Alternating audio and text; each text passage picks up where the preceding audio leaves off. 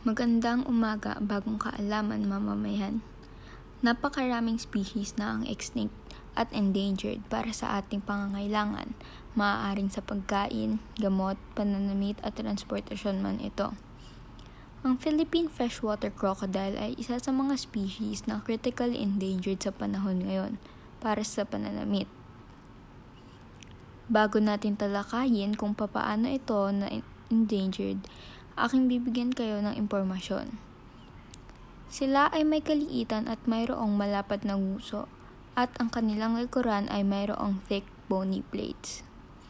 Mayroon silang 66 hanggang 68 ng ngipin na madalas napapalitan ng bago.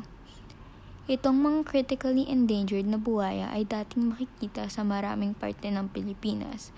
Ngunit sa ngayon ay kakaunti na lamang ang mga parte kung saan naninirahan ito. Ang mga buhaya ay ginagamit sa pananamit gamit ang kanilang balat upang makagawa ng iba't ibang pananamit. Tulad na lang ng mga bag. Mataas ang presyo ng mga bagay na gawa sa balat nito at ang kanilang balat ay nakukuha sa pagtanggal ng kanilang balat habang minsan ay sila ay buhay pa at nararamdaman ang matinding sakit. Ginagamit ito para makagawa ng crocodile leather na mayroong kakaibang pagkayari. Kakaunti na lamang ang mga buwaya at kailangan nating kumilos upang hindi na ito lumala pa.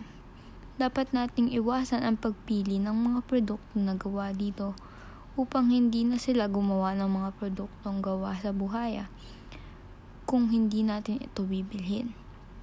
Ating ibahagi sa ating pamilya, kaibigan at sa lahat na dapat natin itong iwasan dahil unti-unti nang nawawala ang mga buwaya para lang makagawa ng mga ganitong produkto.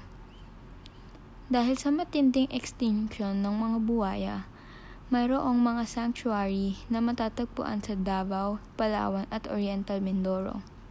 Sa Davao, matatagpuan ang Davao Crocodile Park. Sa Palawan naman ang Palawan Wildlife, Rescue, and Conservation Center. At sa Oriental Mindoro, ang Davao Crocodile Park ay nagbibigay kaalaman tungkol sa mga buwaya at isa ito sa binibisita ng mga turista.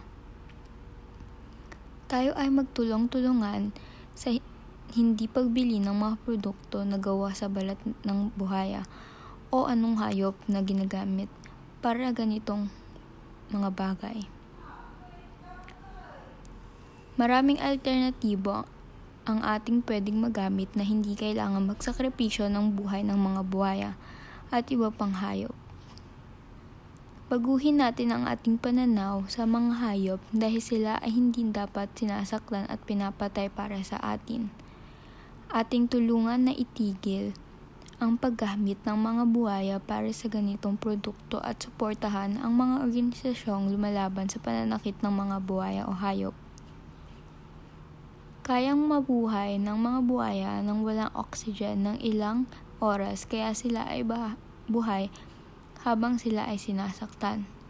Tiyak na maraming organisasyon at taong gustong makamit ng pagbabago na makakabuti hindi lamang sa atin at pati na rin sa mga hayop na nasasaktan para sa mga produkto. Iyan lamang po mamamayan ang aking ibabahagi sa inyo ngayong araw. Muli, tayo ay gumawa ng maganda at tayo ay gumawa ng pagbabago. Paalam mamamayan.